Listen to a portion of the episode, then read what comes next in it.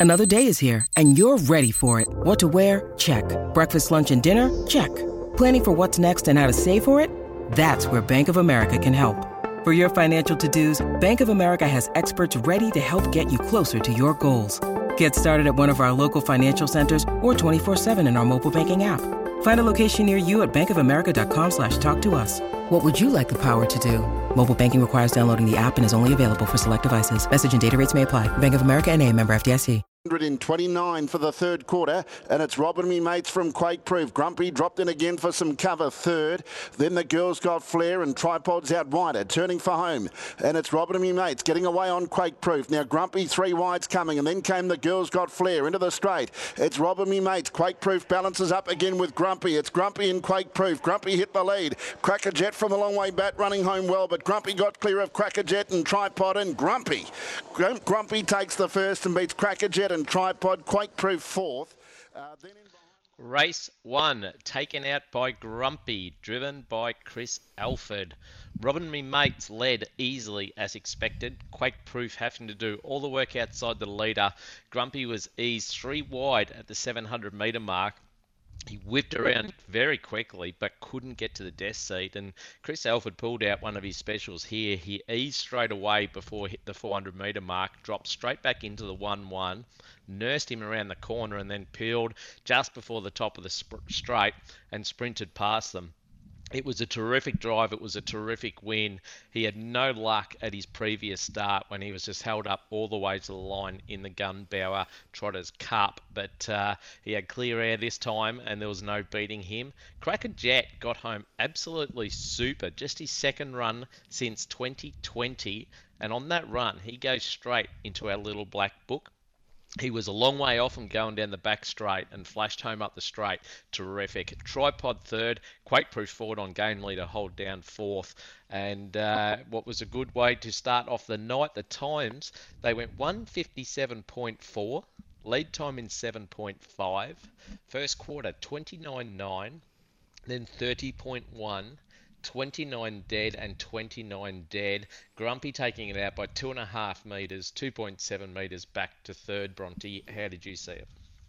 Yeah, I saw this as an interesting race because uh, it ended up being a bit of a swoopers race with the three uh, horses that finished in the top three came, coming from the the back of the field, apart from Quake Proof, who came fourth and raced in the chair.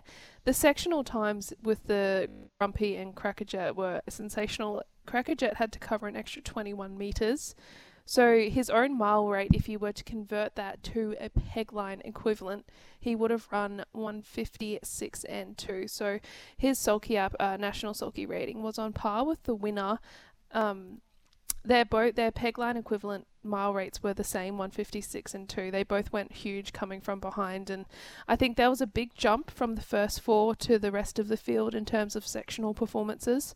And um, i personally love the horse tripod. Uh, he's a horse that I watch all of his starts, and it's because he's from the same family as Needle and Penny, which is our little one that was race that race later on in the night. So I love seeing Tripod up in the finish. He's a beautiful looking animal as well. So fantastic effort. Grumpy just charged to the line, and like you said, that was a fantastic drive from Chris Alford to give him a little bit of a breather at around the 200 300 mark. So yeah, it was a really interesting race and a great way to start the card. It certainly was, and uh, Grumpy went out a little bit of value. Not quite favourite, three dollars eighty, whereas the favourite Robin Me Mates was three dollars seventy.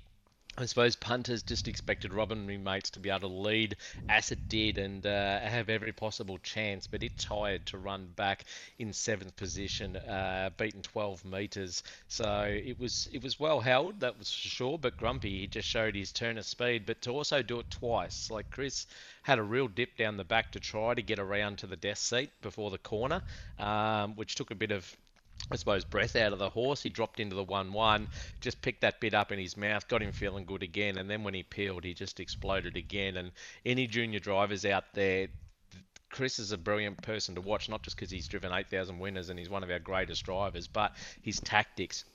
If he stays three wide on that horse, it gets off the bit, it gets chasing, uh, it, it probably doesn't win. But being able to drop in for that little bit of a breather, get your horse back up on the bit, it's uh, it's a great way to sort of drive your horses to get them to find the line. And uh, I don't know if anyone can get a horse to find the line quite as well as Chris Alford. Yeah, definitely. And it'll be extra special for him because the horse is owned and trained by his wife, Alison. So I feel like even though he trains, uh, uh, sorry, drives so many winners, it's uh, probably extra special when he gets to drive a winner that they have at home. Absolutely. We'll move on to race number two, which was the Alamance Motors Trot. It was taken out by Hephaestus Phoenix. I, gee, I struggle with this name sometimes, but um, we'll play the replay and then we'll come back for a run through metres off the back straight. Uh, 29 6 third quarter. And it's Hephaestus Phoenix getting further in front now. Leanne Leanne's out wide trying to battle on. El Rosamo under pressure. The inside I'm Bobby and then Elfie always. But Hephaestus Phoenix has raced clear into the straight. Has got a big lead on I'm Bobby. Then came Leanne Leanne balancing up again. But Hephaestus Phoenix is uh, well clear. Hephaestus Phoenix is going to win in a breeze. Hard held and wins by about 15. Second I'm Bobby. Third Leanne Leanne. Fourth Macho Man man.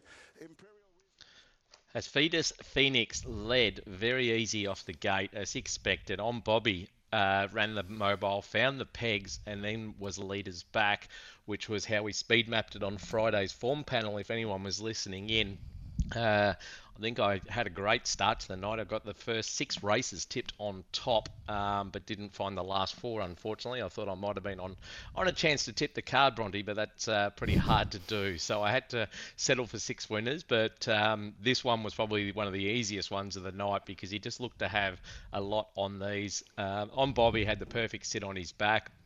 El Resimo got caught in the breeze.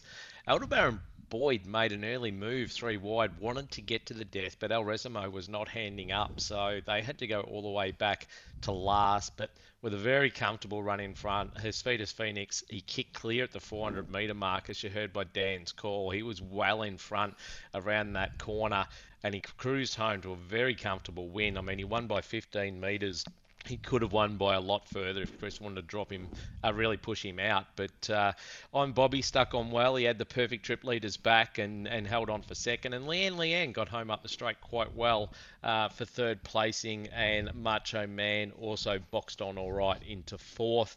The times they went 159.8 Lead time was fairly cruisy, 45.8, as the favourite had found the front before the finish and post the first time, so there was no need to get out and get running. The first quarter was 31.5, then 30.7, 29.7, and 29.1. So Chris Finozio, he could not have asked for an easier time out in front with Hephaestus Phoenix.